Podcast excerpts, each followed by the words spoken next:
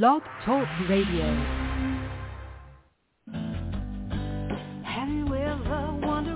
Welcome to MindShifters Radio with the Forgiveness Doctor, Dr. Michael Ryce. I'm Jeanie Ryce, your co-host. We also have co-hosts Dr. Tim Hayes and Michelle Pichet. We will share with you the wisdom of the first century Aramaic internal process of forgiveness. We offer tools and support 5 days a week. We will support you in building a solid foundation within yourself to live in pure love, in Aramaic, Brachma. Michael is the author of the book, Why Is This Happening to Me Again? For more information about the forgiveness process, please visit www.whyagain.org. And now, welcome to the show, MindShifters Radio.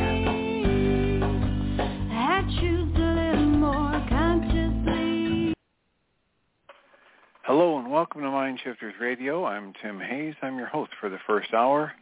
And today is Friday, April 14th, 2023.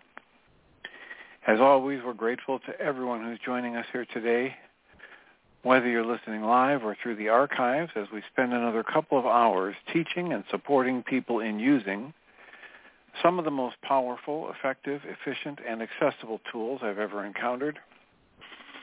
These tools are available absolutely free through the tireless efforts of Dr. Michael and Jeanie Ryce on the website at whyagain.org. If you go to that website and click on the two words that say Start Here in the upper left-hand corner, it'll take you to a page where you can download and read Chapter 24 of Dr. Michael Ryce's book.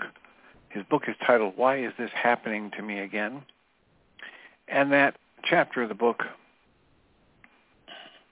contains a narrative description and explanation of the primary tool in this work. That tool is called the Reality Management Worksheet, sometimes called the Reality Management Wake-Up Sheet.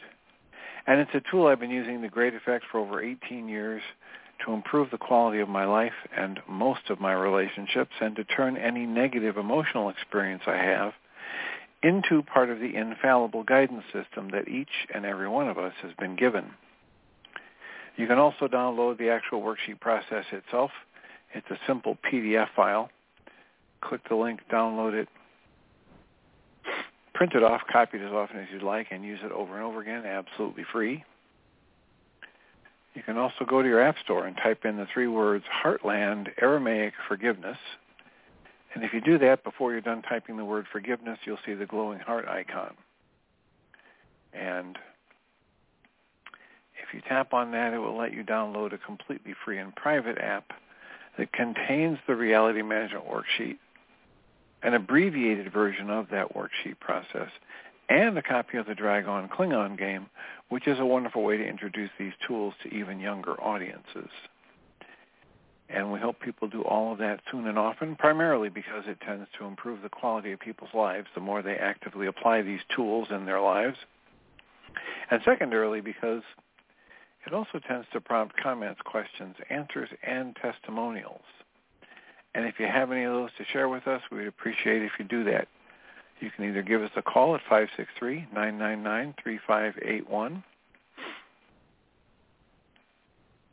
And press 1 on your phone, which will put the little icon of a hand by your phone number. And it'll let me turn on your microphone and announce you by your area code. Or you can send us an email. You can email me at tjh@mindshifters-academy.org. Or you can email Jeanie at jeanie@whyagain.org. That's whyagain.org. And we greatly appreciate when people choose to do that, because it makes it far easier for us to live into our intention with this work. The intention we have with this work is to be of service. And if you call that number and press 1 or send us an email, you can let us know how we can be of service to you.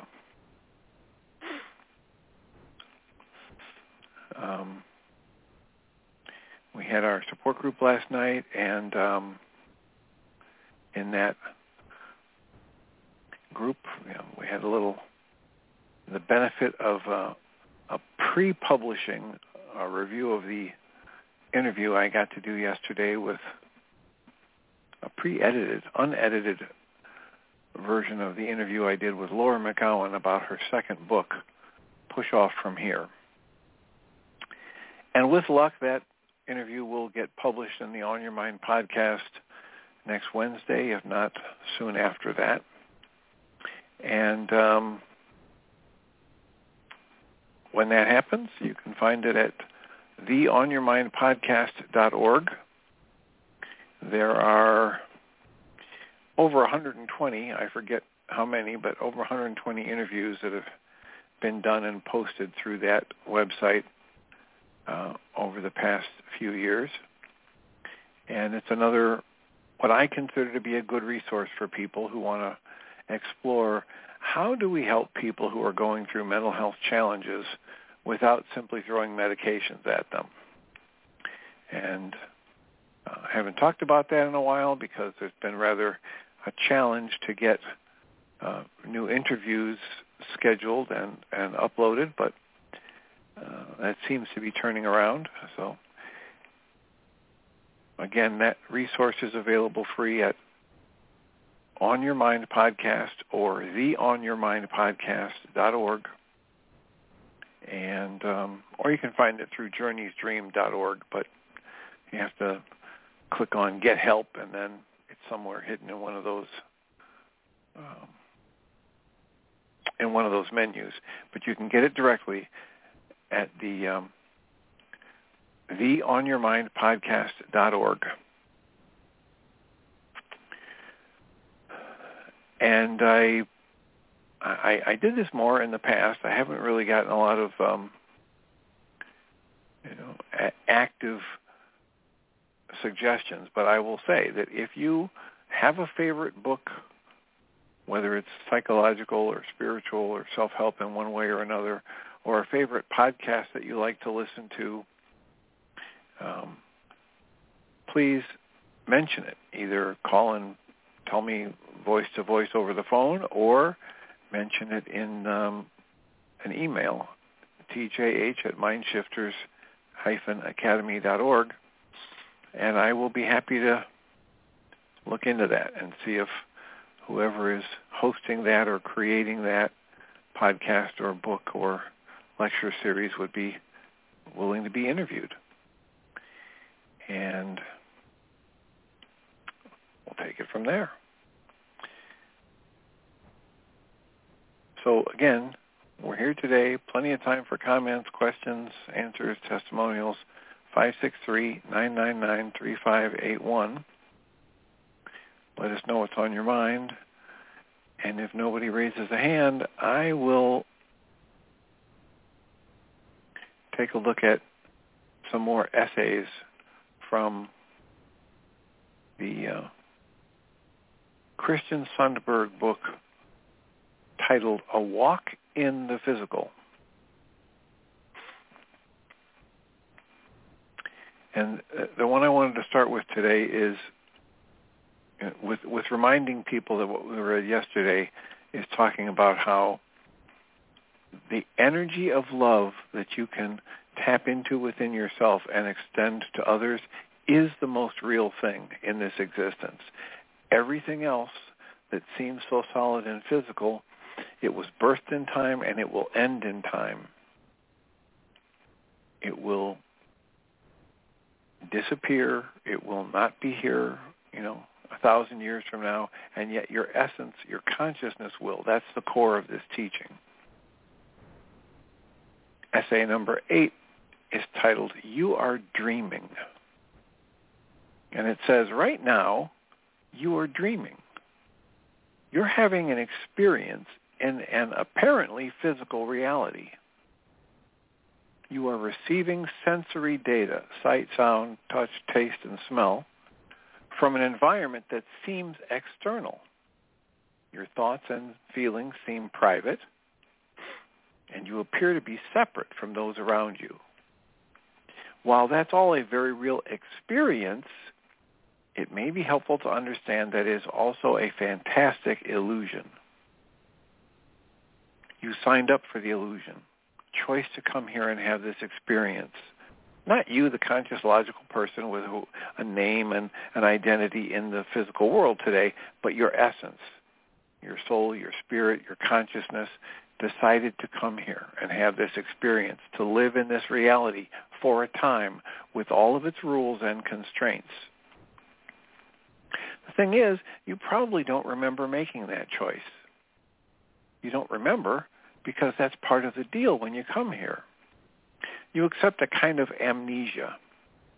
It may sound all too convenient to explain away such incredible statements with amnesia, but amnesia is a requirement because this experience would be nearly impossible without it. In fact, this experience is about operating within some staggering constraints, including even and especially the constraint of not remembering all of what you really are. And as I read that, I think about this thing that, kind of a distillation of teachings from a variety of different teachers that I came up with a number of years ago now. And that is that in order to be able to learn anything new, I must be actively in the observation. Two different observations. One of them is, I can observe directly in the moment that I don't know everything.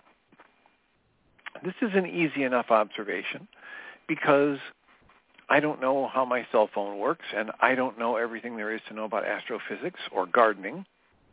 I after 49 years of doing therapy, I know something about therapy, but I don't know everything about therapy. On a regular basis, people say to me, hey, have you read this book? Do you know about this therapy? And I say, no, I haven't encountered that. So one very clear, direct observation I can make is that I don't know everything. And then the next observation I can make and hold actively in my mind is that since I don't know everything, everything I think I know is either only partially true or perhaps even completely false. And when I stay living in those two active observations, now it's possible for me to learn something new. Now it's possible for me to be taught by life, by the people around me, by my life experiences. But if I go into a situation thinking, I know what I know and how I know it and when I learned it and I know what I know, I'm going to leave that situation knowing what I knew. There's no learning possible if I close my mind to learning. Well, that's what strikes me when I read this thing about Christian Sundberg saying, we come into this world and we choose to forget all of our experience as this infinite being connected to all other infinite beings of consciousness and without a body. And we do it so we can have a different kind of experience, so we can learn something new.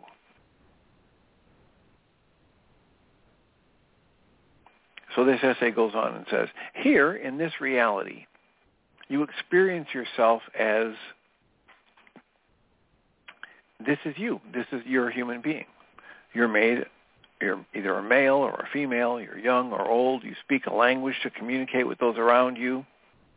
You send symbols, which are words, to others who must interpret them in their own way, and then they send symbols back to you. You get up in the morning, you eat breakfast, you do what you have to do during the day, you use the toilet in the apparent privacy of the bathroom, you experience the pleasures and pains of the body, you have a name, you have a history, you have a list of things to do. You're defined as somebody. But in a far deeper sense, you are much, much more. You are an immortal being of conscious awareness. You are spirit. You are unconstrained, unlimited, unharmable, perfectly safe in each and every moment. You know on a deep level that you are an integral and fundamental part of the great all-comprising, loving consciousness that many people call God. You project your awareness into realities like this one for the sake of having the experience of being something within a special set of constraints. You do this in order to grow your own being and participate in creation.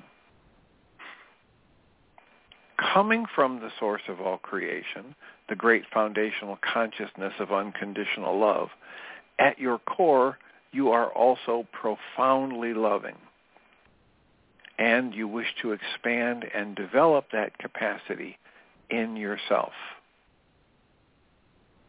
This reminds me of, I've mentioned it before, that Abraham Hicks in presentations to audiences for decades now has said, you, as a human being on the physical plane, are at the cutting edge of creation.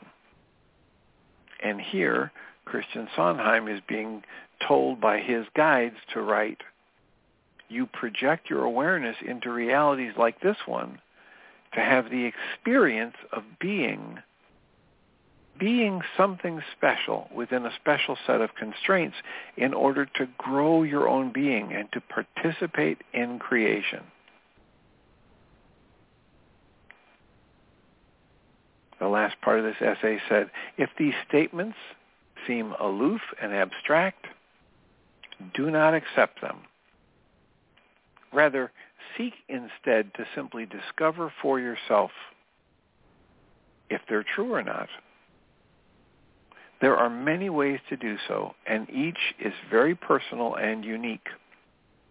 But in general, meditation is a powerful first step. Gaining familiarity with your awareness just as it exists. This is a window to actually experiencing glimmers of wakefulness. Don't take anyone's word for it. Listen within.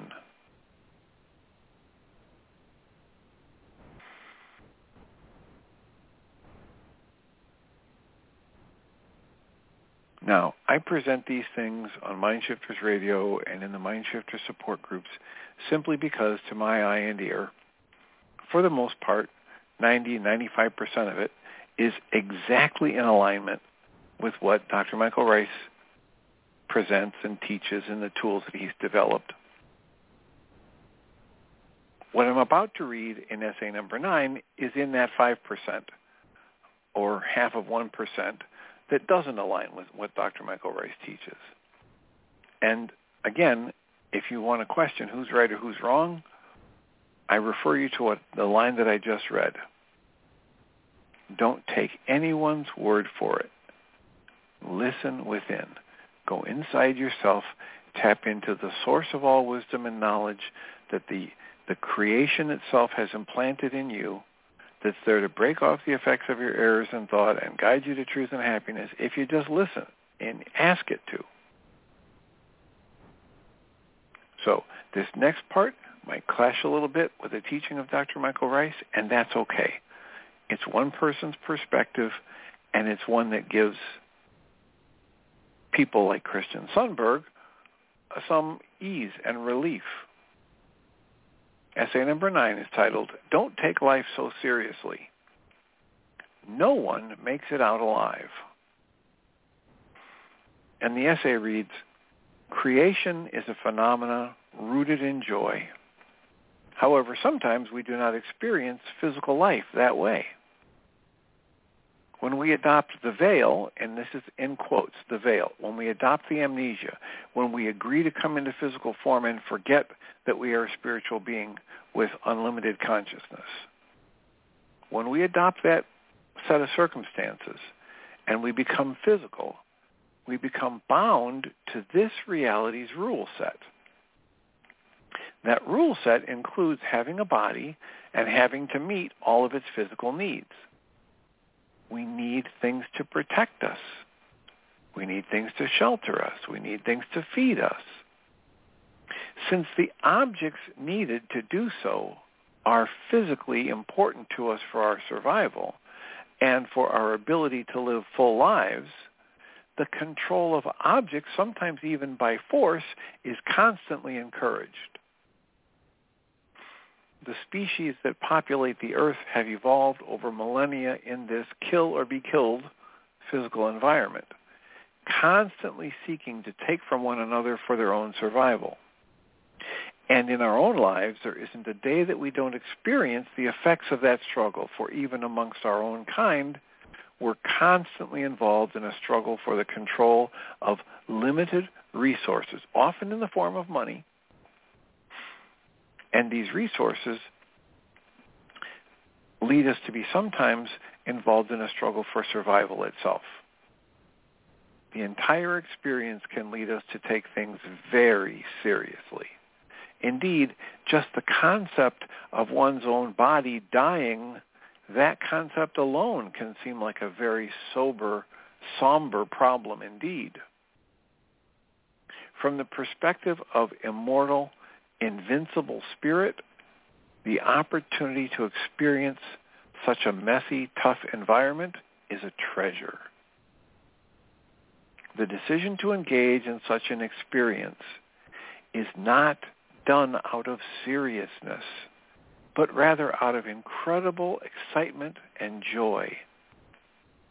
Every one of us knew the challenge we signed up for before we came. We knew that we were coming to a place where we would one day die, drop the body. What joy we felt at that opportunity. For despite how serious the situation may appear on the unrelenting physical surface, such an experience is a most incredibly precious opportunity indeed. You know, when I go into this, I think that I have been exposed over the years to, I've lost count of how many different books and movies and science fiction, fantasy, and science fiction books where the question of immortality is raised. And from the human perspective, there's always somebody who wants immortality. And many times in these books and stories, there are people who are experiencing the immortality as a curse because they don't get to go through the life cycle with their friends and family. Their friends and family they have to watch them all suffer and die, and then the attachments are lost, and then there's the question about will I reattach, and I don't want to go through the abandonment and hurt anybody. So this idea that some people will fantasize how wonderful it would be to have an eternal life in the physical realm, whether they're doing it for the sake of power and accumulation or they're doing it because they think that's, you know, what they should be doing from a higher spiritual level, is always in contrast to another group of people who say the fact that life is brief is a big part of what gives it such value. So, this essay goes on and says, that may sound untenable or perhaps even masochistic, but in fact, as we are creators, it is we who have interpreted our experience here in that serious way. We have created this world and its perceptions. It can be very liberating to be reminded, if we dare take on this perspective and try it out, it can be very liberating to be reminded that none of our creation needs to be feared or taken too seriously. Now, if you were with us last year when we were reading through The Way of Mastery, that message was repeated numerous times throughout The Way of Mastery. Let none of this be taken too seriously. This is for play, this experience in life, this ability to extend love, this ability to connect through the heart center with people and extend your true nature, to experience all the ups and downs and tensions and joys and ecstasies and pains of the physical life. It's for play. It's for honoring creation. It's for honoring each other. At one point, the Way of Mastery says, "Let not seriousness enter the mind." Right? There's a way in which even a lesson like the Way of Mastery understands that it can be twisted through a filter, through the kaleidoscopic wheel of interpretations. You can look at those teachings and generate all kinds of tension and fear and frustration and hopes and fears, and that's not what was intended. That's the same message that Christian Sondheim and his teachers or guides are giving us here, that it may sound untenable that from the spiritual realm we look at it as a wonderful opportunity to come into physical form, have a body that's birthed, that grows, that goes through various stages, that withers and dies, and that we drop the body and that we as conscious spiritual beings have the experience of that. And it might sound masochistic, but it isn't. It doesn't need to be masochistic. The essay goes on and says, in fact, there is nothing you absolutely have to do. This is a very powerful message in the Way of Mastery. You need do nothing. And of course, that gets a lot of debate, especially from the Western mind, and people run into all kinds of abstract, they think that they're being told, sit and do nothing. Be a bump on a log. Veg out in front of TV and drink pizza or drink beer and eat pizzas. And it doesn't matter if your body grows to 1,000 pounds. That's not what the message is about.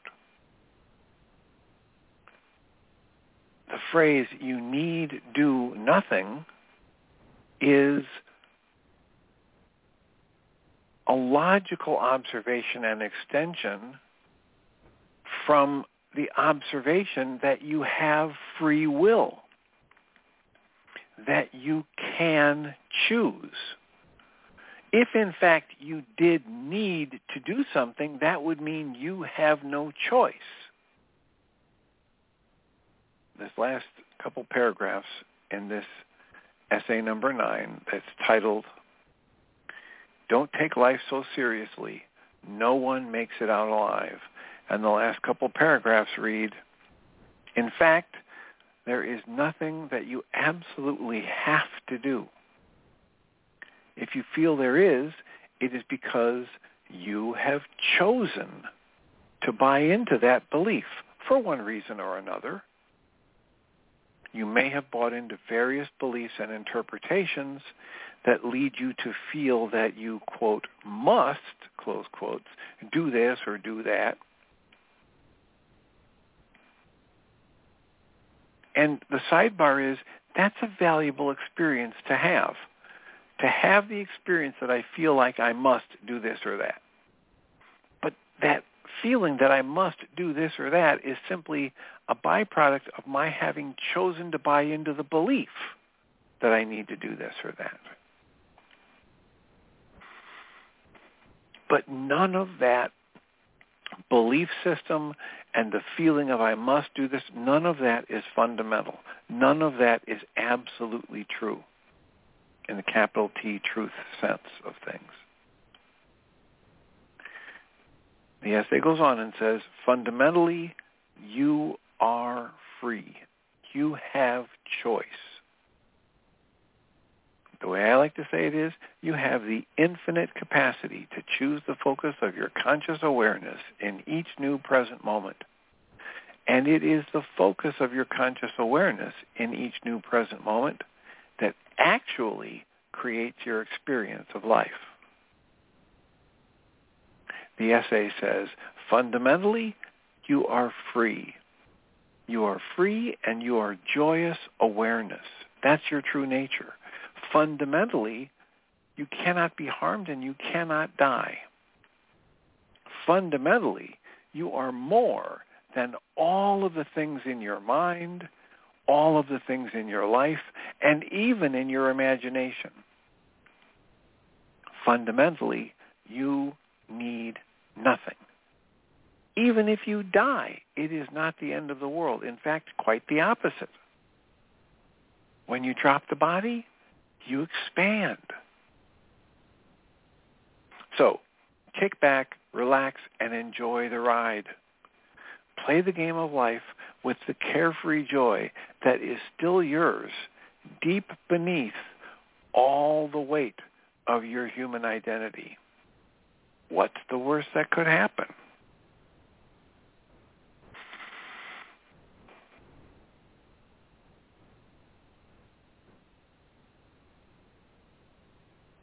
What's the worst that could happen?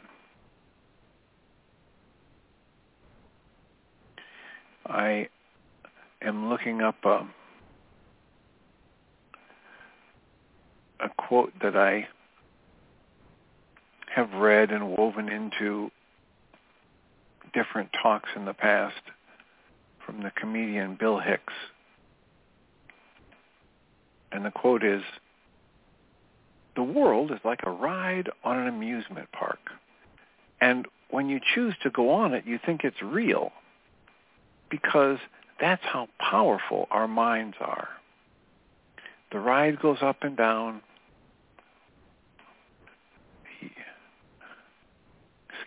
The website I'm reading it from wants to show me advertisements.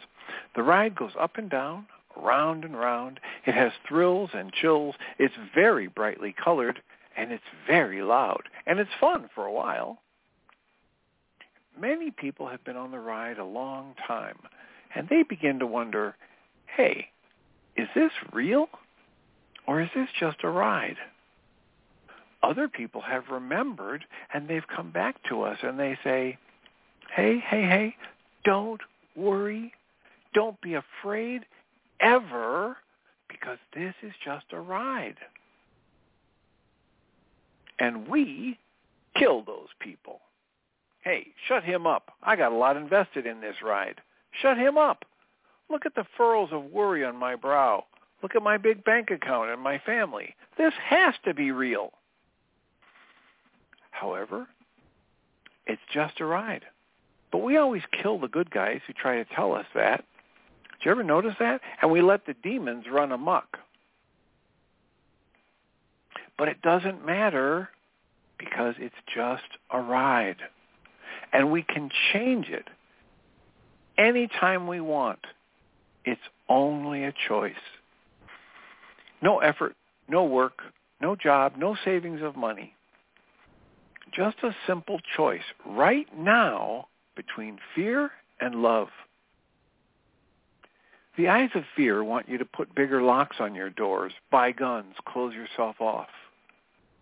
The eyes of love instead see all of us as one. Here's what we can do to change the world right now to a better ride. Take all that money we spend on weapons and defenses each year and instead spend it on feeding and clothing and educating the poor of the world, which it would do and pay for many times over, not one human being excluded.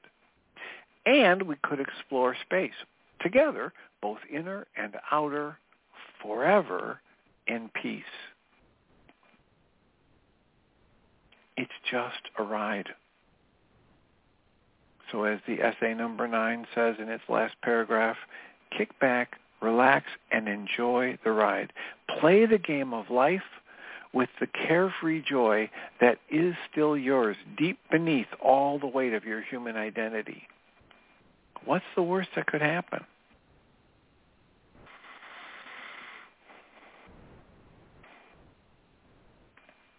Now, I'm just presenting ideas. Please remember, at the end of the last essay, it said, don't take anyone's word for it. Listen within. The whole point of the MindShifters radio show and the support groups we do, and the essence of the tools is to provide a perspective and a set of tools for accomplishing the perspective that you can remove all of the sources of pain, fear, and sadness within you and get more and more direct experience of the depth of your consciousness. The way it said it in Lesson 3 with The Way of Mastery is the more you do a process of forgiveness, which is to remove every false perception and every negative judgment about yourself or somebody else, the more you do that, the deeper you take yourself into the purity of your own consciousness. And that is the purity of your own nature. So please don't follow a guru. Don't believe anything anybody says.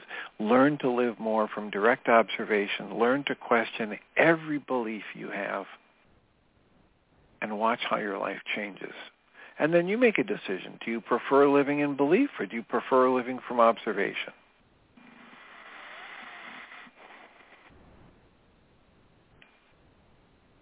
The next essay I wanted to read is titled Knowing Yourself. Really knowing yourself has nothing to do with whatever ideas are floating around in your mind. Fundamentally, you are not your name and your body and your possessions and your affiliations or even your ideas.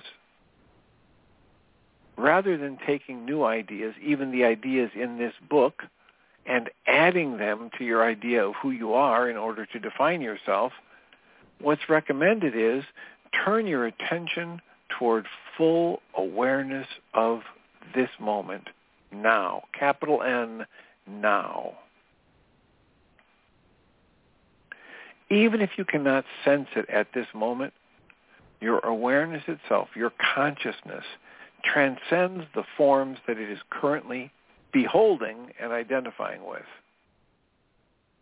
Personally experiencing that is a matter of gently, consistently shifting your momentum and your momentum of the focus that you choose away from thoughts and judgments toward a quiet and full awareness of the present moment itself.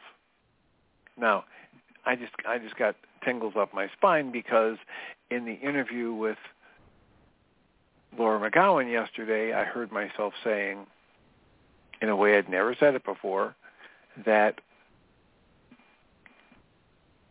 we as human beings have a number of addictions that we're not often aware of. One of them is an addiction to the familiar, and another one is an addiction to judging. And just like any drug of choice that's addictive, when we want to stop, what's recommended is abstinence. And so what happens if we abstain from judging? That's what's being recommended here in this essay. Moving away the momentum of your thoughts and the focus of your thoughts, move it away from judgments, away from thoughts, and move it towards a quiet, full awareness of the present moment. We call that process meditation. And yet, meditation is not an action. It is simply purposefully setting your alert intention toward being present in the current moment. Now, I would just put a period at the end of that sentence, but they say, without judgment. And if I were going to add something beyond staying present in the current moment, I would say, in total allowance.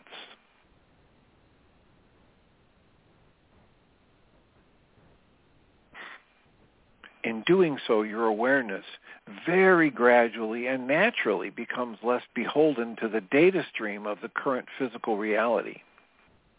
Now, that may sound strange, but getting to know your true self is not a foreign activity. It is rather a subtle yet joyful movement toward that which is most you and most comfortable to you. Being aware is the most natural thing in the world. If you permit yourself to simply dwell with your awareness regularly, you will find that gaining familiarity with your true self is not only possible, it's one of the most rewarding and freeing pursuits available to you while you are still here.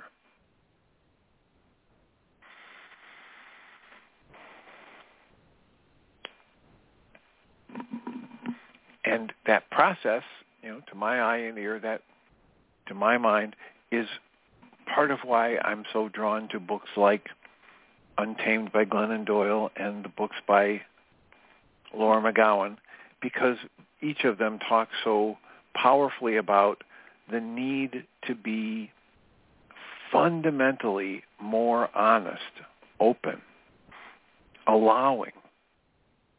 In the interview yesterday, Laura McGowan cited Tara Brock's lecture on radical self-acceptance. Well, if you're going to step into radical self-acceptance, you have to expand your capacity for being honest at deeper and deeper levels, wide open and honest. And what's being offered in that essay is that is going to be one of the more rewarding, joyful experiences you ever engage in.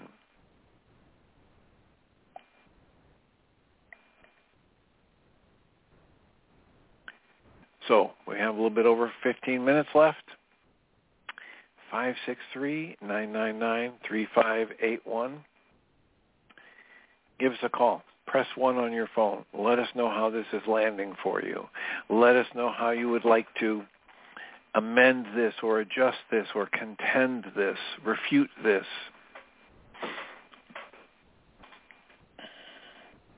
Or if you've been playing around with Christian Sundberg's book, if there is another essay that you would like us to read or have questions about.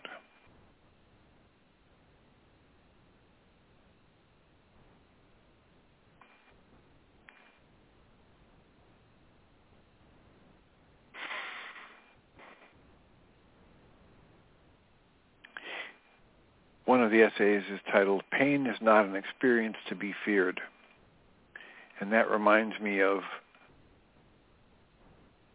Guy Finley's talk about how psychological pain is not your enemy. Fear of it prevents you from seeing the truth of that observation. Your psychological pain, psychological and emotional pain, is best looked at through the lens which says, this is my own alarm system. This is my personal guidance system. Michael Ryce says, pain serves a purpose in the human being, and the purpose is to help your ears grow so you can listen and pay attention to the fact that something is amiss. Something's not right here.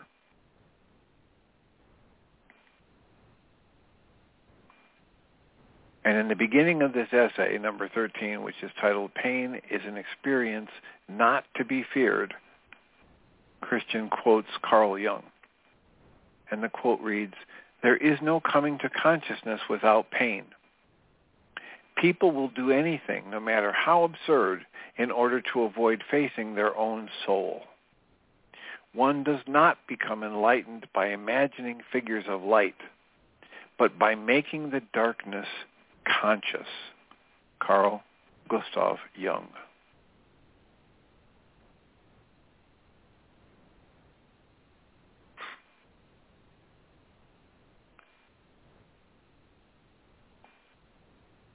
The opening line in that essay reads, it is holy when you finally, actually choose to face your deepest pain with full commitment. I seem to have seen that someone had their hand up, but then they took it down. If you're there, if you're still on the line and you want to put your hand up again, area code 541, welcome. I'm really glad you're reading these. This morning I woke up from a dream where I was in a fight with this girl, this young woman who the person that showed up in the dream was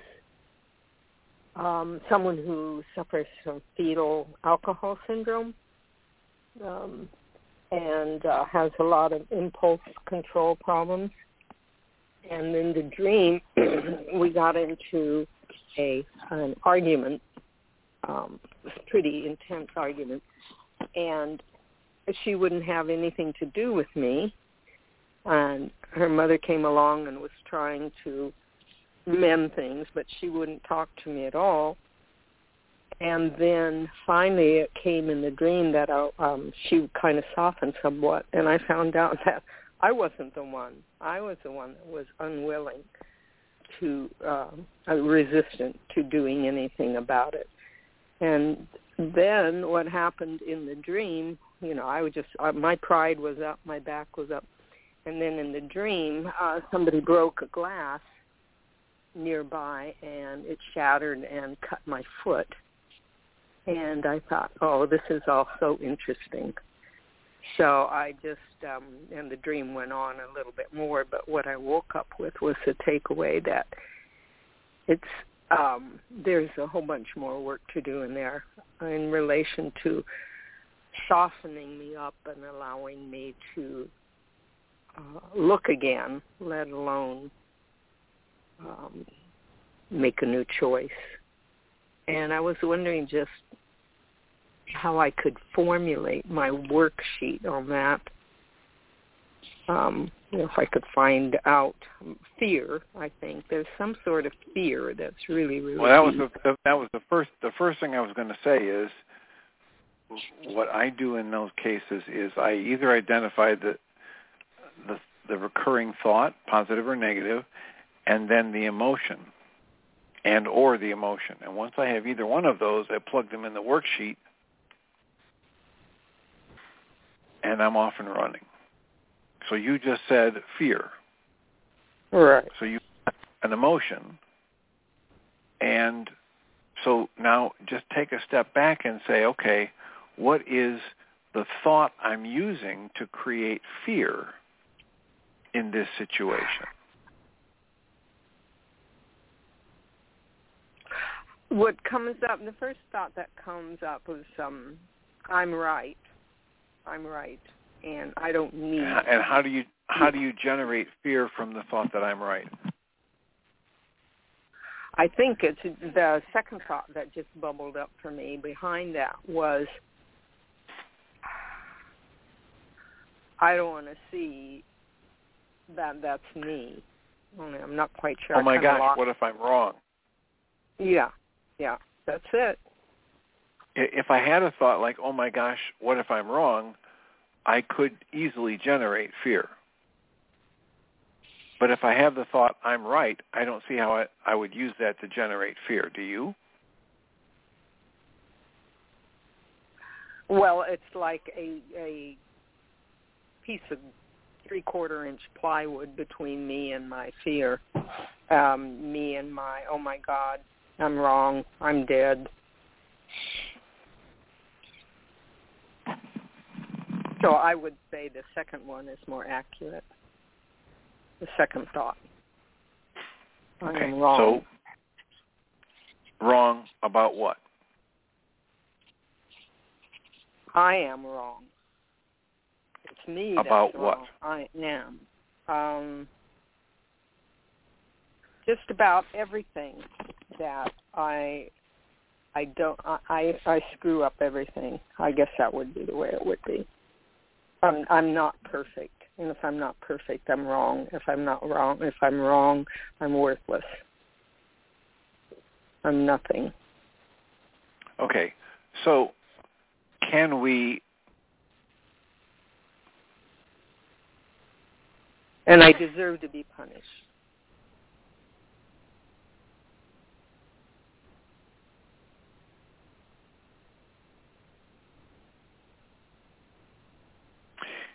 Do you need any more to do the worksheet?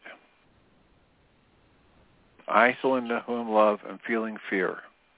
what's happening is I had this extensive dream about who's right and who's wrong. What's my goal? I want to be right so I don't have to give, so I won't be punished. And then I cancel the thought that what if I'm wrong, and I cancel my goal to be right so I don't have to be punished, and I ask to be shown the hidden part of my mind, and I go into that little meditation. That's a whole worksheet process right there. Okay. I won't be publicly punished. And I wouldn't let your intellect make it any more complex than that.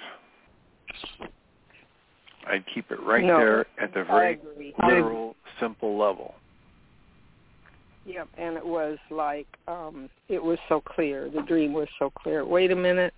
It's sort of like Bill Hicks' Ride. So I'm glad you read that again, because it really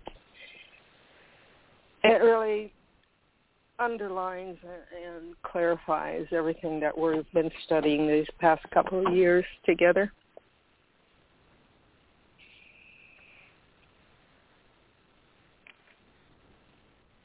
I'm glad you found it useful. Anything else we can help you with today? No, I think that's good. I really like the fact that you're reading these Sundberg essays. We are also reading them too, as we can, Larry and I. Good. Thank you so much. You're welcome. I will mute you so you can listen to the rest of the show. Blessings. Have a good weekend. Caller number is 563-999-3581. Plenty of time to have a conversation. We've got about 8 minutes left. If you call frequently, or you've never called in or raised your hand, let us hear from you. Area code 610. Susan? Hi, Dr. Tim. Quick question, and you might have told this at the beginning of the show. I didn't get on till about 12:05. I tried to find your Laura McGowan podcast last night and couldn't find it. Is it up? No, I only did it yesterday. We don't do them live. We do them recorded, and then they get edited and submitted to the professionals to make them, have the format for the On Your Mind podcast. So it will be maybe published as early as next Wednesday. But if not, then soon after that. Okay. Thanks. Every once in a while, you must like Stephen Sondheim. Because every once in a while, because I say Sondheim. Yeah. Sondheim. Yeah, I recognized that the other day and made that connection. Yeah. Okay. Well, I don't have anything to say. Been listening. Love it. Well, that's something to say. Thank you for that. Okay. I'm glad you're finding it useful. I'm in a semi-vegetative state, I think, just taking it all in. Well, I'm of use. I often do that in the archives. I will just find an old show that has something listed that either I remember or something in the comments that Jeanie has listed, and I will put it on and just let it be in the background and find some gems sinking in that way.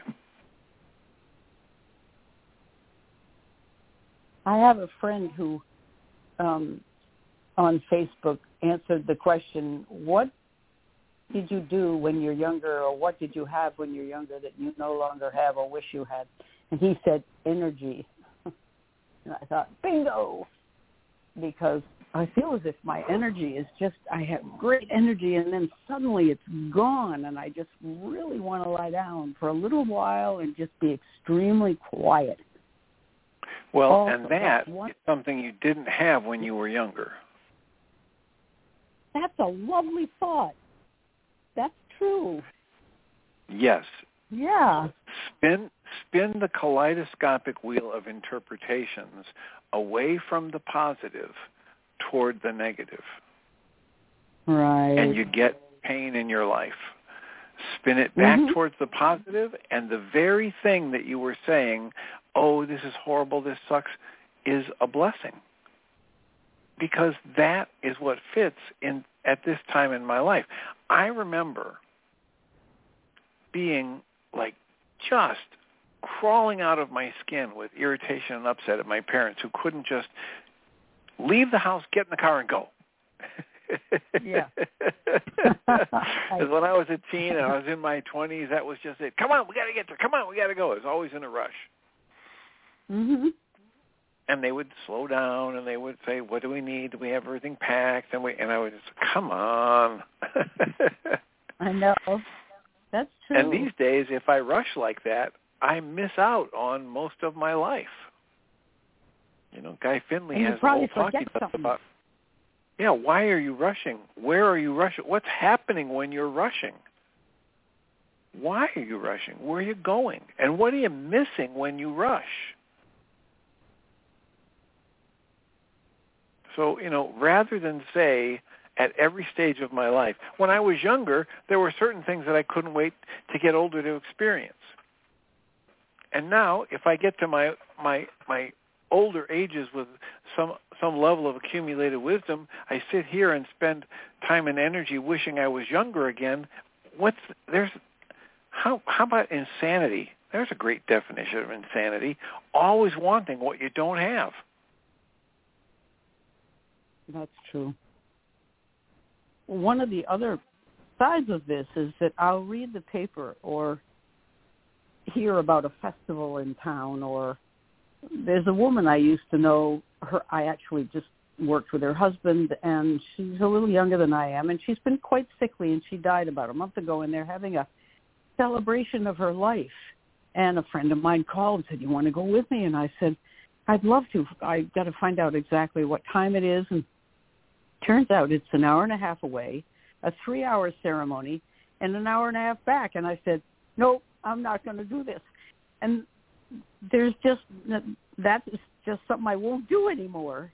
And I guess those are good things, too. The whole world seems to be going too fast and doing so much. And I'm just sitting back here. I talked to Tim Bingham about it, and he said, I said, does this bother you? And he said, no, that's just younger people doing their thing. He's like this little guru in the house. He's so laid back about things. So, yeah, you're right, a good spin. Well, and part of the message, you know, all through the Way of Mastery and even in the last couple essays I read here, the message is it's your choice. Right? If you wanted, if you really wanted to go to that celebration of life for that person, you could. You could choose to go. I could. And if you choose not to, that's okay. That's one of the great things about being older. Yeah. And maybe younger people would like to say no. Oh. Just at any age, being able to recognize that you need do nothing. You don't have to be older to recognize that. You don't have to be older to accept the spiritual truth for what it is. Mm-hmm. It may come to you more naturally when you're older, but you don't have to be older. Well, it seems as if I have given myself more permission as an older person, but that is truly another construct. You know, we don't go to things at night because I say, oh, no, after about 7:30, I'm good for nothing. I read, and I'm very quiet until we go to sleep, and that's it. Oh, it's so nice. That's right. There you go. There it is. If it's nice, if you enjoy it, please pay attention to the tension you create when you judge it as bad or wrong. That's true. All right. Well, thanks for your call. We're extinguish the first hour. I will put you on mute. Have a lovely weekend. I will remind us all that we come from love. We're made of the stuff we call love. We actually are love, and everything else is false. Welcome, Jeanie Ryce. Thank you, Dr. Tim. I hope you have a wonderful weekend. Thanks. Same to you. Blessings. Okay. So welcome, everybody, to the second hour of MindShifters Radio. And today is Friday, April the 14th, 2023. Call-in number is 563-999-3581 and press 1, and that puts you into queue to talk to us. We'd love to hear your comments and questions because that makes this your show. And we'll wait for Michael to get dialed in. We do have a couple of people who have already said that they want to process something today. So we look forward to having a full show. And stay tuned with us. And because, you know, when we do one person's worksheet, it is always another person's worksheet. So stay tuned, listen in. And if you have a question, if it raises something for you, then write that question down, and then when we have a free space, press 1, and that will put you in line. And we would love various people's input. So I hope you have awesome plans for the weekend. And Michael has joined us now, so I'm going to say welcome, Michael, and then we will go to our callers.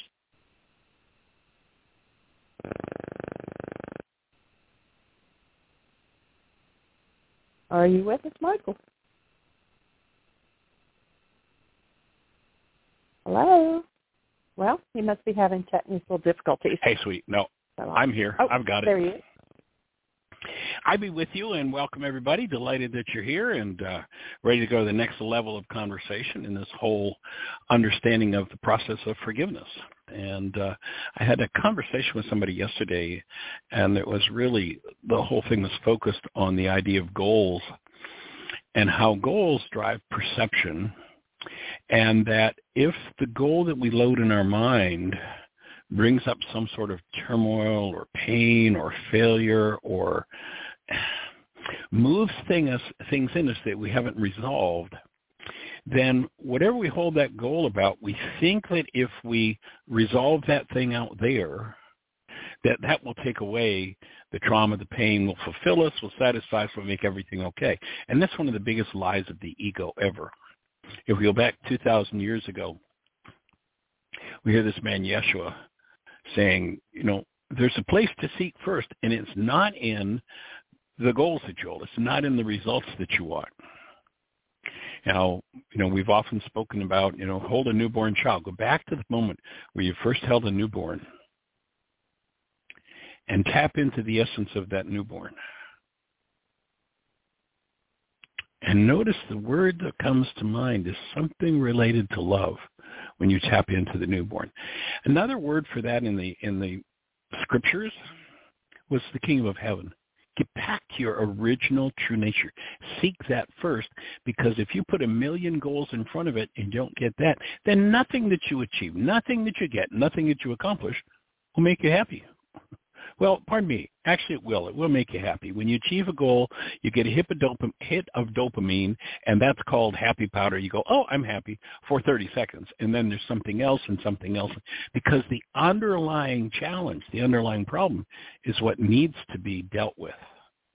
So rather than, if I could just achieve this, then everything would be okay, and just, you know, take a look at your life. How often throughout the process of your life you've gone, if only, and that's called being conditional about standing in the space of being a human being.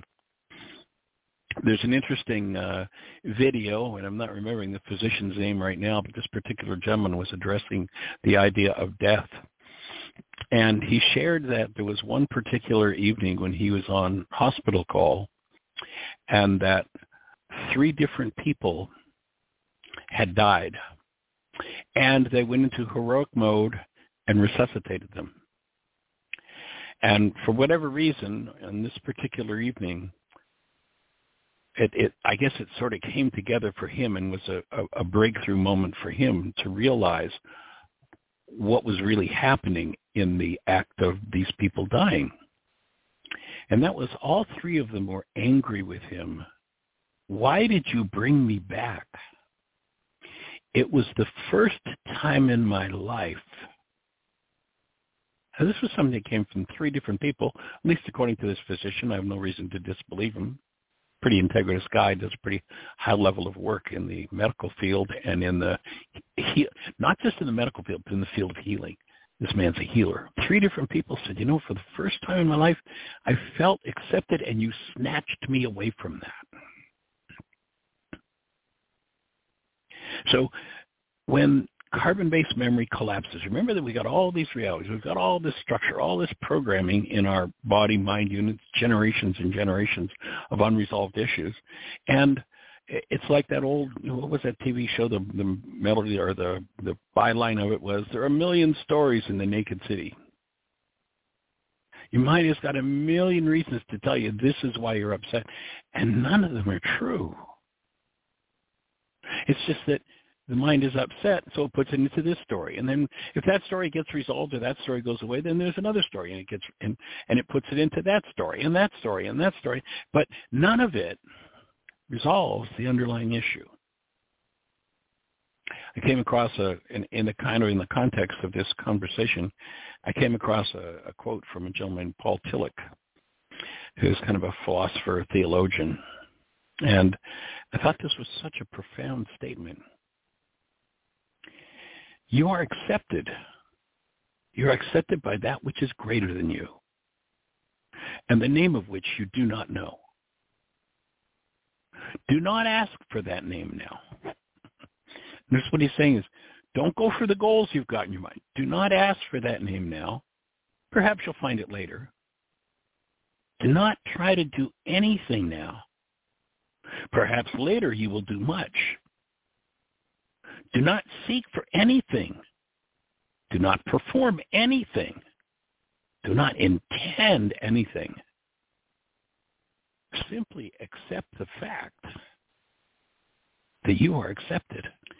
And you know, when we haven't dealt with the power person issues in our lives, and that power person has delivered the crushing message, and usually that message is very early in one's existence, and the power person delivers a message that always goes something like this: you're broken, there's something wrong with you, and it will never work.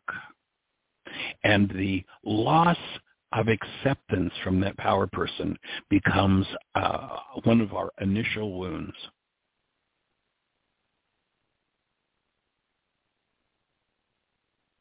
And we stack all kinds of goals and desires and wishes and hopes and dreams on top of it, but never deal with that one.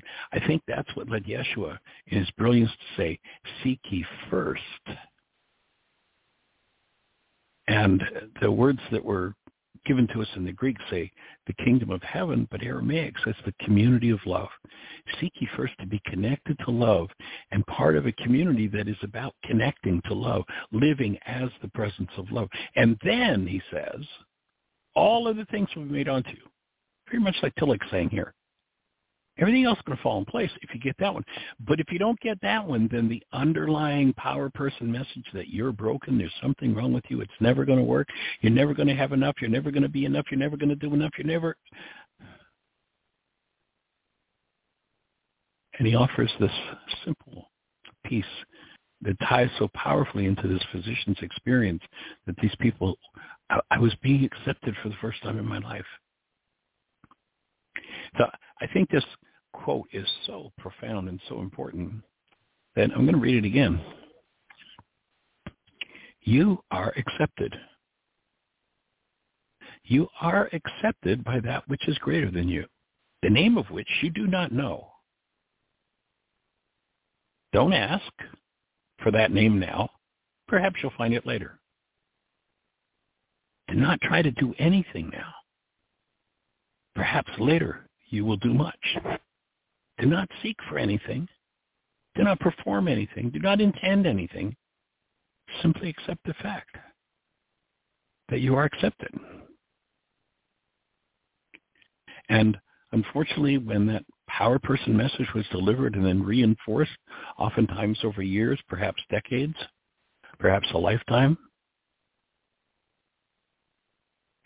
one gets addicted to the compulsive achieving of a goal, thinking, when this is done, then everything will be okay.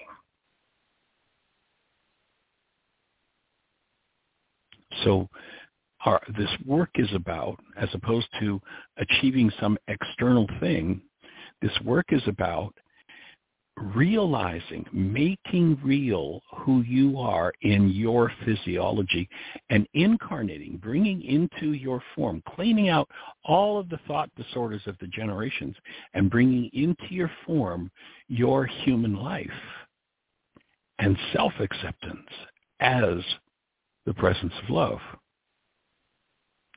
From there, conscious creatorship is easy. From the place of conscious creatorship, out of that message that you're broken, it just doesn't happen.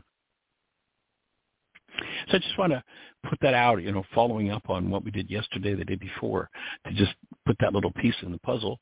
And Miss Jeanie tells me that she's got a hand up, so let's say hello to our caller. All right. So I'm going to turn on area code 480. You're on the air. I think this is a voice from our past. Welcome. It's Linda. Hey there, young lady. Hi, everybody. It's Cecilia. Yes, what a powerful, powerful stuff that I've been missing, not come back on the show. I was listening for Tim and was going, wow. Okay, and then, of course, what you just shared, Michael, same thing. So now I want to put it to practice. Awesome. Well, welcome back. We haven't heard your voice in a long time, and it's a delight to hear from you. You are accepted. And what's on your mind? I feel that. Oh, well, actually, I'll probably do a worksheet. I'll probably do a worksheet or two on needing to forgive not being accepted, because I think I tried to reach you about 6 times when we hadn't heard from you in a while and make sure you're okay, and I never heard anything back. But that's my issue. I'll work on that. Let's see. I wrote you guys an email on your website today to contact you to see if I could do to work on this issue that I'm having with selling my home that I've had on the market in September. I found a beautiful home with 2 acres on it in Cincinnati, Ohio, 8 houses away from my amazing only child. Oh, that's awesome. Congratulations. Everything is a dream, like a dream come true. And I had planned on, with my realtor, my first realtor, to sell my house in Phoenix, use the money, and had to pay off this house as soon as my house sells. Okay, well, that hasn't helped me yet. So I like to live in with doing what I do, and I'm not making money for it. So I have less and less moments of stress that the house has not sold.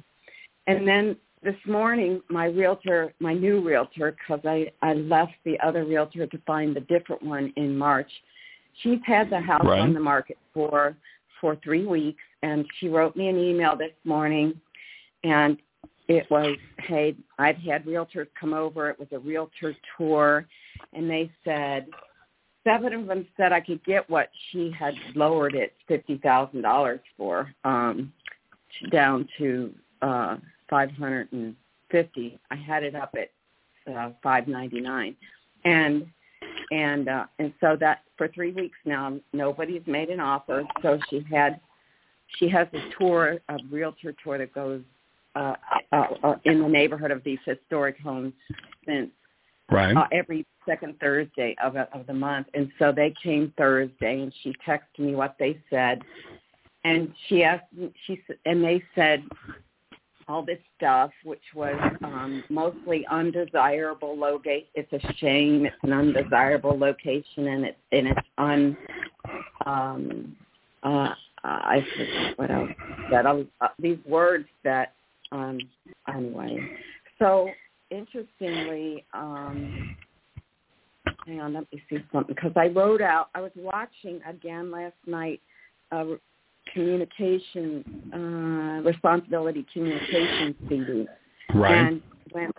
And I've heard this before, and then I found it, which was the letter, actually, I printed it out of this particular woman who went somewhere for something, and she was told to leave, and so she wrote this letter to the person, and It turned out amazing.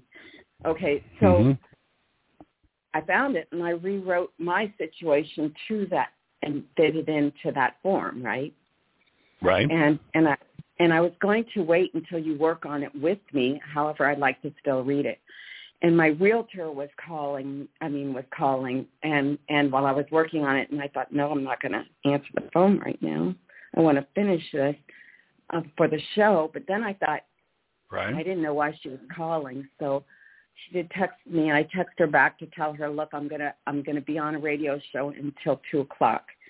So I can talk to you then. And so I had already sent it to her because I thought she sounded like she was in a hurry with her email this morning to lower the price another $25,000, to increase the co-broke for the other realtor for up from 3% to 3.5. That she would take a cut in her 3% to make it 2.5, and she needed to know right away. This was this morning when I woke up. She wrote this at 4-something in the morning. She's in Phoenix, so okay. So I felt this urgentness, and I thought, that's okay. I'm not going to rush. I have to do this. I have to work this out. I have to do this responsibility communication letter, okay? And I really wanted Michael to go over it with me, but she's really in a hurry, so I finished it as quick as I could and sent it to her. She hasn't gotten back to me yet because I told her that we'll talk after this. So anyway, I don't know what your thoughts are on this. If you would rather, it's about, my house has been on the market since September, and it's April, and she wants to lower it. The other realtor did not want to lower it. He thought it was fine, but he was in California he has a family out there, and half the time he's out there and half the time he doesn't have time to do anything for the house or anything. And so I was recommended by my realtor who sold me this house to go with this other realtor. Okay. So it's just, I don't want to keep going outside of myself for the answer, and I want to go within myself for the answer, because nobody but me knows the answer. Right. So my question would be, what is all this bringing up for you? What is it bringing up for me? What is all this bringing up for you? Yeah. Okay. And by that I mean, is it fear? Is it loss? Is it sadness? Is it concern? What's moving for you as you're watching the price go down and your house not sell? And I'm paying on two houses. That mortgage is paid off there, but I still pay property tax and everything else and bills. Plus, I pay a lot of property tax here because it's 2 acres. But plus, I have a mortgage here that I had planned on. It brings up fear to the point where my breathing is not relaxed, and my mind is in fear, and I'm not thinking straight, but I know that, and I know that I've got work to do because of that, so I work on it, and then it subsides, and then I'm just grateful that I got a layer of it off, right? And so it's just been a lot of work to work on keeping myself from healing what comes up for me. It's been a lot of work that I really am tired of. And I know you say 77 times 77, so, okay, I accept that. That's what's coming up. It's making me, though, it's making me at the same time feel like very, very, very powerful that I can do this for myself when I never could before. And I wasn't willing. So you're acknowledging yourself for stepping up to the plate. Is that what I'm hearing you say? Yes. And that I've been doing this since September. So, and I have continually, thoughts keep coming up, but I own them and I work through them, and it just you know, it's like you said in your, what you shared in your radio program this morning, it's a goal, but what, where was the goal of accepting myself as love? I mean, right. Really accepting myself, not having any, you know, money issues or the house selling, even put a dent in that, right? And I can tell you, it's like getting, being on a road with a kid that's just learning how to drive, and the instructor's in the car with him, but he still dents my car, you know. It's just like, that's just par for the course.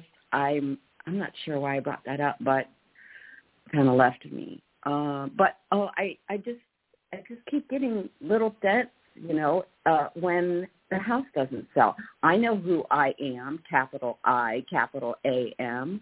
I know who I am. I love who I am. I know who I am. None of this stuff is I mean, I know I want, you know. Go ahead with that sentence. None of this stuff is, what was your mind going to say? None of this stuff is real. I mean, what's real is who I am, and that's the most powerful thing in the world. Why do I want to get stuck into the conversation that says, well, you are, I know you are too, and we are, and I am, and all that stuff too, blah, blah, blah, but you don't, the house didn't sell. So right.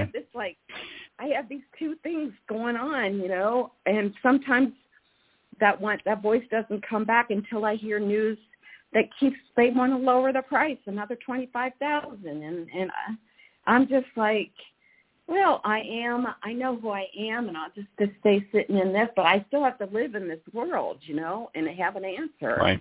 And right. So that's where I am with it, and that just keeps coming up right and left. But I've been going to the wrong. I keep trying to go to other people who are going to just tell me what I have inside of me. So what's the point, you know? I just want to take care of it myself. Right. So what's the feared outcome? The feared outcome. Let's say that it doesn't sell. What's the worst thing that could happen? Oh, the worst thing that could happen is that I have this ingrained in me so much that my house is not valuable, then I'll never be able to sell it, and then I might not even be able to rent it. Even if I could rent it, I don't want to rent it. I don't like that. I don't have any interest in renting it. I just want it sold. You know, so that's what's going on in my head. And what's the worst? That's the worst that can happen. And then I don't have the money to continually pay the mortgage here. I've been waiting on that money. And maybe that's not where my wealth comes from, which I know it isn't. It's in who I am. And I go to who I am, and I believe that I believe it. I believe that I'm worth what I am. I use it for, you know, to study spiritual things like your work, a lot of other people's work too that is in line with your work. And I believe what I do, okay, right now in my life, in this moment. So I don't know. So, yeah. So were you wanting to share the responsibility communication letter that you'd written? Yeah. Was that what I understood earlier? Let's start with that and let's see what we find there. Oh, sure. Okay. So I don't know if I should mention my realtor's first name or not. No, we don't need to do names. Oh, okay. So dear. You know, let's call him Charlie or Bill or Mary or Harry or whatever. Okay, so dear Hope, I'll call her Hope. Dear Hope, in reading both of your emails this morning, I found an issue in me that I'd like your assistance in dealing with. In the email, you stated that you have had my house listed on the market for 3 weeks. Note, when I agreed to happily change my last realtor to you in March, I agreed to lowering my asking price of $599,000 to your recommended price of $550,000. Back to one of your emails sent today. You asked if I was willing to reduce the price down even more to $525,000 and increase the co-broke to another agent to $3.5, and if I agreed, you'd be willing to reduce your commission to 2.5%. When I first read this, I felt a lot of fear that my house will never sell or sell for hardly anything. After I read your email from your fellow realtors, which was the second email about their opinions and their comments that my home is unfortunate and undesirable. I have in exclamation points on both those words because I'm not agreeing with those words. But there's a part of me that is okay. So then I said, when I read your fellow realtor's comments that my home is in an unfavorable and undesirable location, I thought their thoughts are misrepresenting my house and my block. I'll never get what I want, which is the amount of $550,000. I never had an issue with and loved the location more than anywhere else in that neighborhood. Why lower it more? I guess I don't have a choice. You see, I'm taking a lot of stuff off of there and applying from that lady that did the communication thing that's on fine. Your yep. Okay. Joy's so letter, right? Said, yeah. Okay. So then I said, well, I wanted then when I read your emails and now to get rid of my feelings of fear and my thoughts of insecurity that I can't get what I need, so as to be able to communicate clearly, honestly, openly with you, and would like your help in doing so. I'd like to add that even as all of this is going on, there's a part of me saying there's more here than meets the eye. Stay conscious and learn a lesson. I know my reality is this. I know this all is the same thing, but I'll just read it for the show. I know my reality is this. I've shifted a lot of my approach, and after reading your two emails, I realized I still haven't come quite far enough. Thanks to you, Hope. That's totally clear now. I'm currently working with a highly evolved professional in healing what comes into my life that I cause with my negative thoughts and feelings. He's going over with me right now. I was on with Tim before, waiting for you to get on there when I wrote this. He's going over with me right now how to get rid of them and project what I need. I honestly can say that working with him and in turn teaching what I know to help others with his tools will heal the planet. Again, I'd like to acknowledge you for being my teacher, Hope, and helping me surface an issue and heal it. I look forward to talking to you today. I'm currently a guest on my mentor's radio show, and I'll be happy to call you when it's over at 2 p.m. my time, 11 years. Peace and blessings. Awesome. So I noticed there seems to be a change in your breath as you're reading that, as you're going through that. In what way? Because it seemed like there were points where there was some holding of your breath from what I could hear. Okay, I agree. Okay, yeah.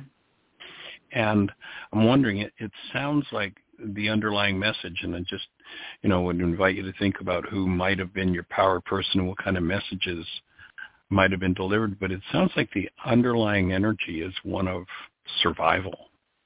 Did you ever feel like as a kid, like your survival was threatened? You ever felt like in life and relationships your survival was threatened? Well, I'll tell you, it was all on me to make it happen or not. Okay, T-E-R-E-A-T-E, and I'm writing down what you say. I wasn't welcome in my family at all. I've probably shared this before. They didn't talk to me. They told me that to get out at 18 and never come back. If my mother said at age 11 that if your dad gives you any money, which he liked to do a lot, which I didn't want him to do, I just wanted to be a competent human being. She said, it's just a loan and you owe him back. So she, the way she said it was not loving, and I did internalize all those messages at 11. So, and so I figured I didn't know what to think. I didn't know anything. I think I just shut down. And I even gave the money my dad gave me away. So I didn't want it. I had that going on, and I'm not there anymore. I would gladly receive the gift of money, okay, I never was that way before. I didn't think I deserved any money whatsoever or anything, because my mother always said, you can't live in the house that we bought you because, whatever, they didn't buy it for me. It was in their name. I can't live there unless I live up to their rules and all this kind of stuff. So it was constant. It was a constant replaying of, I'll find somebody to love me outside of myself. And I didn't think outside of myself then. And then I'll be, but I want, the love is here now. I have it. I know it. I mean, it's my passion to know that more than anything in my life. So, I worked through a lot of stuff to get to that. But I guess so there is still survival, and I feel threatened. Yes, I do feel threatened. Survival here. Yeah. I'm afraid I'll lose the most beautiful thing in the world, which is being around my daughter and in the house with 2 acres. Okay. So I can grow my own food. This is just so wonderful. I can't. Mm. It's beyond what I could have dreamt I could have ever had. Right. So it sounds like perhaps, the feedback this realtor gave you about the unacceptability of your home. Yes. In Phoenix. And the unfortunate was kind of an echo of the disapproval from Mom. Does that resonate for you? Well, just your. It's got to do. Notice your whole conversations about. I'm not desirable. It's unfortunate that I'm alive, or it's I forgot what I said the words were that they used in that thing. That if I could apply it to myself of what I heard about myself growing up, which is that it's unfortunate that I am who I am because nobody likes you, and it's and being in our family is undesirable. If that's a location to be in, yeah. And I had to find my own locations and never found them because I was never could find it in myself. Yes, true. And notice that and the end result of misrepresenting me to everybody that they could talk about. I knew they were, but so yes, that just brings that up. Yeah. So notice where you went back to and the issue that you spoke about as a child with your mother in particular, who sounds like was likely your power person, was, you're going to be thrown out of your home. Sure. You're not allowed to live there. I mean, it's just look at the parallel in the... Yes, she just said, I never want to have anything to do with you or your daughter when she found out I was pregnant. So what am I supposed to do? I don't have any skills. Whatever. I'm trying to find a way to survive at that time growing up. So it just, I don't know. So yeah, it's all being replayed. Yeah. So it sounds like there'll be some worksheets around, just the mechanical facts of what's going on in your world with the house out there and not selling. But the deeper issue that I think it's calling for you to really look at and remove from yourself is this one of acceptance and having a place to land, home that's safe and secure. Yes, of course. Thank you. Like where you are today now, what's that? You're 29 now, so you were 11 then, so, 19 years later, what have you. Is gee, I may not have a place to live. It's like in the same ballpark. Yeah, and that would be that unresolved. Let's just say energy complex within you. It probably didn't start with you. It's probably a generational thing. Is here now, back years later, as the underlying dynamic, and as you forgive that. Then that's what's going to open the space for anything to do with that issue to resolve itself internally and externally. Okay.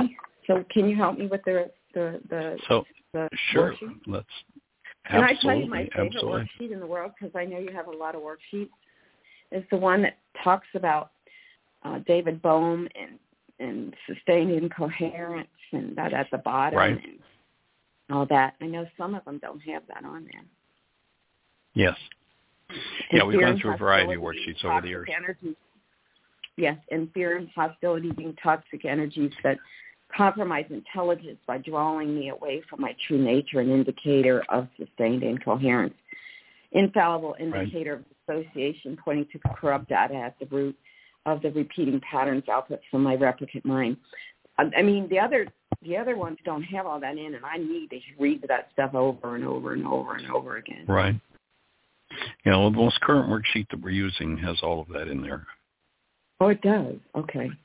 I believe so. Okay. In any event, let's just kind of starting out with the acknowledgement, and you've already done a pretty good job of acknowledging you know who you are. So the most current worksheet starts out with I, and then I fill my name in with who I'm love. So recognize yourself as that love. I will use the name then, my first name. I usually go by my middle name to avoid feeling the feelings of the person that I tried to run from. So Susan, I, Susan, who am love in experiencing, identify my emotions, fear of having a safe place to live in, not being kicked out because of lack of fun. Okay. I think that was the thought. Yeah. So you just answered B and C. So fear would be the answer in B, and then C would be here's the thought. So that's the thought behind that feeling. I got it. Okay. So D, the truth is only my thoughts cause my emotional upset. Yes. Okay, I believe that. And a separate workup sheet for each thought. So that's my thought. Okay. The thoughts I use to cause my emotions. 1B. No. So you got that thought. Well, the thought is that I'm not going to make it. I'm not going to have a place to live. And Okay. Put that in. And then there's, I don't know if the worksheet you're looking at has this particular line in it, but my denial, and notice that when you say, I don't want to feel those feelings that happened, indicating cause was around mom. And remember our definition of denial. When I think or speak as though something outside of me is the cause of what's moving inside of me, or I think that someone else is the reason why I'm using my mind the way I am, then I'm in denial. And in that state of denial, in order to believe that the story I'm telling myself is true, I have to hide the truth. And what we're looking to do with the forgiveness work is to uncover the truth, the deepest underlying energy beneath that dynamic. So but I believe that dynamic, though, that this is my story and I just need to heal it and forgive it and remove it. Yes. I'm not blaming anybody. I'm with you. Okay. Well, and is there still when you mention mom, it sounds like there's still maybe a blame game going on with, well, I don't use my birth name. I use my middle name because if I use my birth name, I'm going to have to experience those feelings that went on with Right. Well, interestingly, and you're not going to resolve until you let yourself be with that. Yeah, I want to be with her, though. I want to be with the little girl that I run from more than I have. Okay. Right. Which was the one that lived with it. Okay. You're going to have to visit those unresolved feelings, which are just reflections of thoughts that you have. And I don't know yet at this point whether those thoughts are about you or about your mom. But those unresolved thoughts, the unresolved mind energy around mom and your relationship. And notice that one of the things you're feeling threatened about is your relationship with your daughter. There's the parallel. There's the projection. And what this invitation is to fully drop into direct head-on experiencing what it was like to be rejected by mom I understand it, and I have in my heart know that that's where she came from. Probably her father committed suicide, hung himself in the basement. She won't ever talk about anything, you know. So I can't even I have no idea what happened to her, but I can tell you that it wasn't a pretty picture. So, yeah, that's pretty heavy duty stuff. So she couldn't know who she was. She repressed all of that. She was the last person in the world would ever talk about anything, you know. So, and notice that you changed your name in order to avoid what you didn't want to talk about and deal with. Yes, that's true. Yes, I did. I didn't change it. I just used my middle name, which, by the way, isn't much better than my first name, because my dad's mother, who's my other grandmother, was a severe drug addict who got beat every time she was around a man. She ended up in a psychiatric ward all the time with an Idocere, and she'd be hallucinating and tied down. And it was just like, I don't necessarily want to have my middle name either, okay? Meaning, you know, that's not, right. You know, I used to marry. I was married 4 times, and I used to marry just so that I didn't have to have that last name again. So that's how much I was running from these feelings and stuff, you see. I mean, I say it to you, but really who I'm saying it to is me. I really have to. Yes, of course. So notice that the conversation you have about mom not wanting to talk about and not wanting to deal with things is really a conversation about you. That's the projection. Okay, thanks. Yes, it is. Okay, I get that. And so probably your most important worksheet at this point is going to be the one that has as its goal the desire for mom's approval, acceptance, and whatever shade. It might be several different worksheets. It might be approval. It might be acceptance. It might just be a loving, the desire, the goal for a loving conversation, the goal for an embrace, a true heartfelt embrace. There could be many goals that were running in that child of 11 or 17 who just wanted, you know, acceptance. But I agree with you 100%.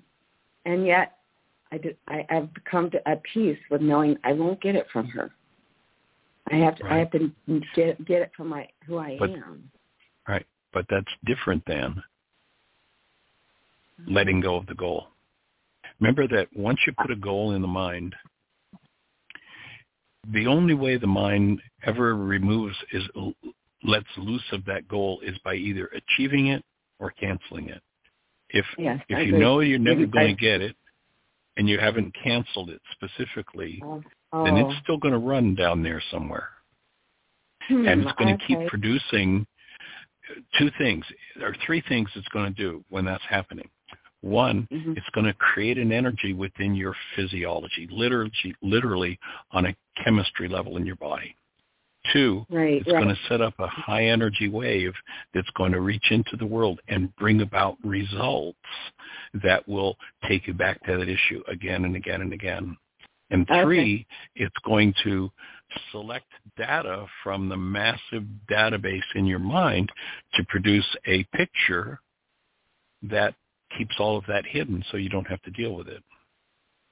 And there's where the 77 times 70 worksheets come in, that I go in and I you know, we're dealing with what we call the Hydra worksheet. And the Hydra, if you remember, was the mythical creature in Greek mythology that when you cut her head off, a dozen other heads appeared. Yeah. And so I have that dog toy of a Hydra sea monster that's hanging in my house. Interesting. Yeah. So I heard you saying that you were writing down things as you're going. If you haven't really keyed into or made a note of the many goals that are involved in this whole process, I'm going to suggest you go back to the archives and just sit and identify, really listen to your own conversation and identify, make a list of every goal that's tied to this relationship with mom, relationship with dad, relationship with grandmother, desires for grandmother to have been sane, to have been there for you. You know, all of those things that they come into your conversation are related to this whole issue. That's the whole idea of regulatory speech, and point in the direction of a myriad of energetic dynamics within yourself represented by your words that need to be resolved in order to let loose of whatever's holding you in the position you're in. I'm 100% on board. Awesome. Yeah, I got it. I acknowledge you and admire your willingness for it. Okay, so that's what my job is then. Say that again. I didn't hear you. Oh, that's my job. I have a job. That's my job. Go for it. Yes. Yeah. Mm-hmm. The one you get paid most richly for, because you get deepen your experience of yourself as love. The one you get paid most richly for, that deepens your experience of yourself, is the truth of who you are. Yes. Of course. That's the thing that I mainly need. Okay, so I knew I had to do serious healing, calling you, and I don't know if you can help me out, work through the rest of the worksheet with that, or if that. Absolutely, let's go for it. We're on it. Okay. So then, if there were a punishment thought. What would it be? Down to number 1E. So we've done D. We've looked at the thought. Yeah. Who did I want to punish? I'm asking you. I'm punishing me to not heal this stuff because it does not feel good at all. Okay. So that would be the punishment thought towards self, not healing. Okay. Not healing, yeah. Okay, even though I want to heal, I'm saying not, but I'm healing before this, not healing before this. Okay. Not healing this before this. Okay, all right. Right. So,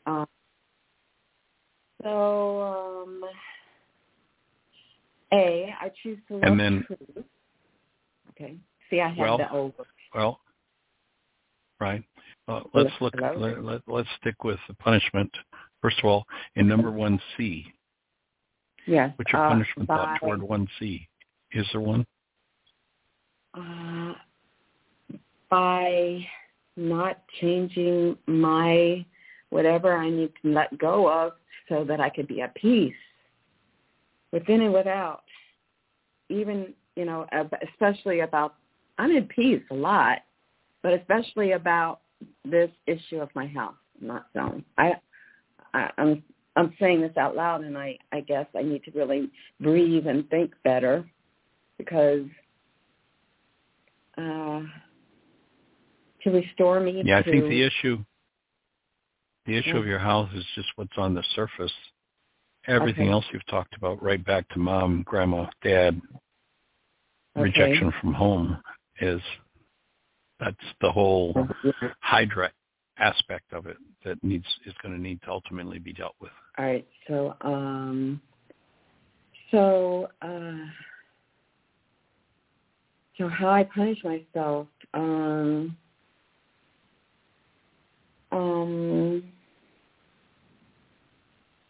go there, I cannot go there. Wherever there is that I need to heal. Mm-hmm. Okay. I can't. So am I hearing you say that the punishment towards self would be avoiding what it is that I know I need to deal with? Well, that's not how healing what I need to heal. That's punishing myself if I were to do that, but I purposely called today to do that, not to avoid it. But yes, I got it. You're ready. Okay. Yes. Okay.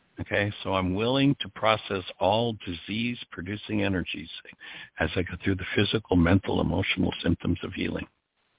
Yeah. So just let yourself breathe on that thought and like, I'm willing for, and I get that you are, and now with your breath, take it to a deeper level in your body. I'm willing to go through all of the symptoms related to this. Yes, 100%. Body, mind, soul, whatever, spirit. Okay. All right. So now we've got a 3A and a B in this worksheet now. So my desire, the constructive result, the exact goal that drives and uncovers my pain is that I want number one, C2. Okay. So what's the goal you're holding? The goal is, if this house would sell, then I would be fine. Say it, I didn't catch that. Say it again. Oh, I want this house to sell because then I'll be fine. Okay. Then life is smooth sailing, and not at least that's the problem is the house. If it doesn't sell, but that's not the problem. That's like you said. That's the. I don't know what you said. That was the. That's the symptom. That's today's external symptom. Yes. You know, you had made mention and brought into the conversation that you've been through 4 marriages. Yeah. And you notice that whatever the issues were that ended those marriages, they were symptoms that are all pointing you back to you as the creator, what it is that you're unconsciously creating here that keeps coming back to bite you. It does. And interestingly, at this point in my life, I'm so glad it's biting me. Because I get your readiness. I'm with you. I can't not avoid this. Right. So I know this is a gift. I know this, it is. Yeah. Yep. Okay. And so so that I can, the second goal in number 3 is, so I want this house to sell so that I can, and it sounds like your bottom line of that was, accomplish my desires with my daughter, be at peace. So that I can heal myself. So I can work through this to heal myself, honest to God. Because it doesn't just come up in the house. It comes up with, I'm not even successfully keeping a job, so. Yeah. Okay. So then number 4. Yes. Now remember, the bottom line of healing is that whatever I'm holding in my unconscious that I am willing to bring forward in the presence of love is going to dissolve. And so this step is about making sure that you're tapped into and that your essence love, that active present love, is with you in your mind. And of course, you've got a whole listening audience right now that's holding the space for that, for you, to support you in that. Right. I have that. I've been going around checking with myself throughout the day. Is the condition of love in my mind before I think of anything? Okay. Nice. Yeah. And it sounds like your connection with your daughter really inspires that in you, supports that in you being alive. I tell you, she the love, she's my baby. I love her still. Yeah. I see her and I'm like, oh my God, you're my baby. And she's 45 years old. I don't tell her that. But wait a minute. Wait a minute. I thought you were 29. No, and I'm proudly my age and proudly her mother. I'm so... Nice. So then just really focus in with really full body breaths, this presence of love. Yeah. And I'm going to read 5A, and I just want you to just breathe through it. Okay. When upset, my perception, My mind's construct is built out of corrupt data by my goal, number 3. By canceling that goal, the driver that selects the data that produces my reality, my errant perception, collapses, and I get to drop into the part of my mind that's hidden by me, by my pretense that others are responsible for what I've created again. Right. And so in case there's any thought that, maybe the realtors are somehow, there's some energy toward them. If they're the one with the problem, why am I the one with the pain? Right. You're right. And so now while holding love conscious, active, and present, I now choose to collapse my mind's lies by willingly canceling my goal for my house to sell. Yes. So, okay. So I said that, you didn't. So it's your turn. Well, that's the current issue. So that's the one that I'm calling about. And anything that's under there be healed. I really want to be healed. I know I need to be healed. Nothing. I mean, if I heal, so will my house heal. I mean, we're all made up of the same energy, right? Yeah. So are you going to cancel that goal? Yes, I cancel the goal. What goal is that? I wanted to hear you say it. For my house to sell. Yeah, so with sincerity, really, truly, you're willing to just cancel the goal for it to sell? Yes. Okay. So I'd like to hear you say it with sincerity. My heart, everything in me wants to cancel everything but my house in this situation so that I can heal. What I really need to heal. Like you said, it's in relationships, it's in jobs, it's, it's everywhere. It's not just that. It's because it's me, something in me. Yeah. I cancel all of that. I don't think I have a choice because it kind of cancels me out anyway, but I'll choose to do it anyway. Okay. So I still haven't heard you say it. Okay, so... You're dancing around it and holding your breath. No. I cancel my goal for my house to sell. There you go. Breathe into that. Just... Where does your mind go when you do that, or when you really do that? I speak to who I truly am, my true nature, and I would not lie to my true nature.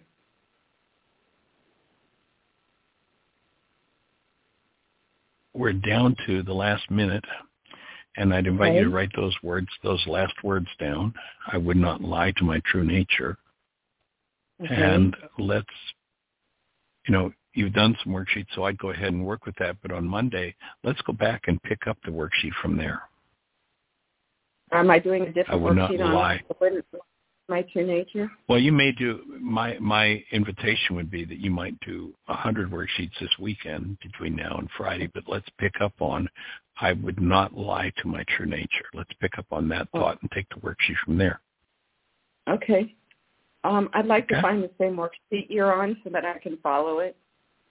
And where is it on your website? Huh? Where is it on your website? We'll send it to you. Oh, good. Thanks. Yeah. I think we've got your phone number. I'll text you a link to it. Okay. Sure. Awesome. Okay. Thank you. All right. Well, the show is going to cut us off, and holding the space for the work you do this weekend to be monumental. And let's see what Monday brings in a new way and a new level of insight.